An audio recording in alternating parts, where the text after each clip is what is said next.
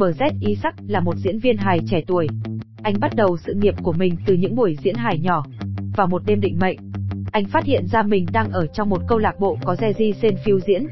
Theo chia sẻ của anh, Isaac đã cố tìm gặp Senfield ở sau cánh gà và xin Senfield một vài chiêu cho một diễn viên hài trẻ.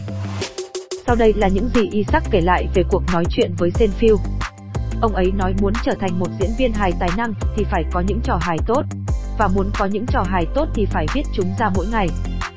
Ông ấy bảo tôi đi mua một tấm lịch treo tường thật lớn, ghi tất cả ngày tháng trên cùng một trang, và treo nó lên một nơi dễ thấy. Tiếp theo, đi mua một cái bút đánh dấu màu đỏ thật lớn. Ông ấy bảo tôi, hàng ngày, nếu tôi đã viết được cái gì đó, thì hãy đánh một dấu X lên tờ lịch. Sau vài ngày cậu sẽ có một chuỗi. Hãy cố kéo dài cái chuỗi đấy. Rồi cậu sẽ thích thú nhìn nó nhất là khi vài tuần đã trôi qua.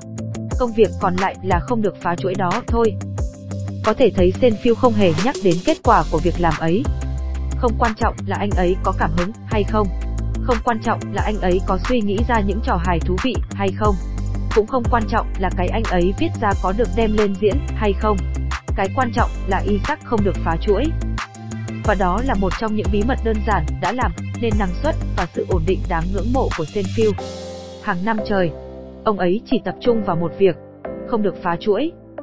Hãy xem sử dụng chiến lược Senfield sẽ giúp bạn không còn chần chừ trong cuộc sống như thế nào.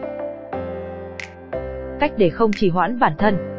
Những người thành công trong mọi lĩnh vực, dù là vận động viên, nhạc sĩ, giám đốc điều hành hay nghệ sĩ, đều có điểm chung là họ luôn có thể giữ được phong độ tốt hơn những người khác.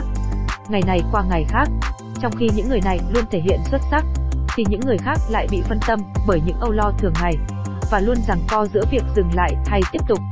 Nếu như đối mặt với thất bại trong công việc và đời sống, hay chỉ vì có một ngày tồi tệ ở chỗ làm, đa số mọi người sẽ nản lòng và từ bỏ, thì những người xuất sắc sẽ ngay lập tức quay trở lại nhịp độ thường ngày, như chưa từng có chuyện gì xảy ra.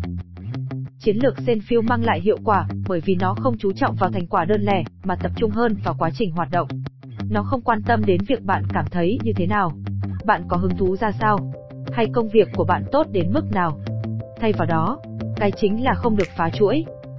Tất cả việc bạn phải làm để áp dụng nó cho bản thân là mua một tấm lịch và bắt đầu chuỗi của bạn thôi.